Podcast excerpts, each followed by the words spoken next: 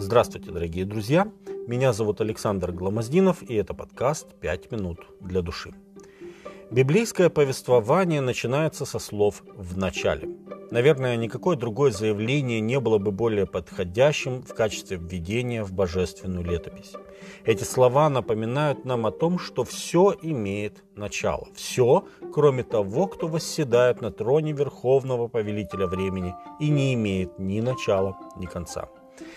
В этих первых словах Священного Писания мы видим разительный контраст между всем человеческим, временным и конечным, и тем, что божественно, вечно и бесконечно. Напоминая нам о нашей человеческой ограниченности, эти слова указывают нам на того, кто остается неизменным и чьи годы не имеют конца. С первых слов мы знакомимся со всемогущим вечным Богом, обладающим личностью, волей и целью. Богом, который, существуя прежде всего, реализовал свою волю и сотворил небо и землю. В послании евреям говорится, «Вначале Ты, Господи, основал землю, и небеса – дело рук Твоих. Они погибнут, а Ты пребываешь. И все обветшают, как риза, и как одежду свернешь их, и изменятся, но Ты тот же, и лета Твои не кончаются». Евреям 1 глава, с 10 по 12 текст. Вначале сотворил Бог небо и землю. Древнееврейское слово «бара» переводится как «сотворил» и применяется для описания деятельности исключительно Бога, а не людей. Бог творит ветер, Амос 4.13, чистое сердце внутри человека, Псалом 50, 12 текст, и новое небо и новую землю, Исайя 65, 17. Слово «творить» отличается от других слов, выражающих деятельность, таких как «делать» или «произвести», тем, что творение подразумевает отсутствие первоначальной материи. Самые первые слова Библии указывают на то, что все вокруг нас и мы сами несем на себе отпечаток действий самого Бога. Именно Ему мы обязаны самим своим существованием.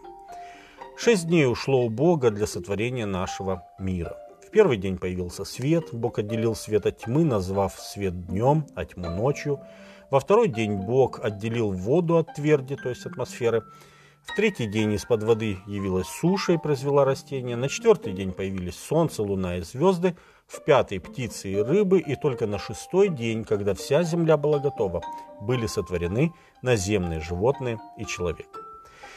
В описании творения мы замечаем связь между первыми тремя днями творческой недели и последующими тремя днями. Тема первого дня – свет. Она снова всплывает в описании четвертого дня. Тема второго дня – разделение тверди и воды фигурирует в описании пятого дня, когда птицы и рыбы заполняют небо и воду. Тема третьего дня суша связана с творением шестого дня. Животные и люди должны были заселить эту сушу. Хотя это литературная взаимосвязь, но она точно отражает творческую деятельность Бога. Он создал свое творение в таком порядке и таким способом. Учитывая его всемогущество, все могло быть сотворено за один день или даже за одну секунду, но Бог предпочел действовать последовательно, переходя от одного творческого действия к другому и описывая их таким же образом, чтобы мы узнали об этих событиях из библейского откровения. Таким образом, упорядоченное развертывание творческих действий в этих днях творения стало демонстрацией любви и заботы Бога о своем творении. Он сперва создал наш мир, обратив внимание на то, что он хорош, а затем наполнил его прекрасным содержимым. Такой подход Божий сохранится и для нового неба и новой земли.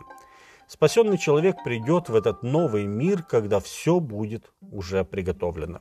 Ведь сам Иисус сказал, «Когда пойду и приготовлю вам место, приду опять и возьму вас к себе, чтобы и вы были, где я». Иоанна 14.3. С вами были «Пять минут для души» и пастор Александр Гломоздинов.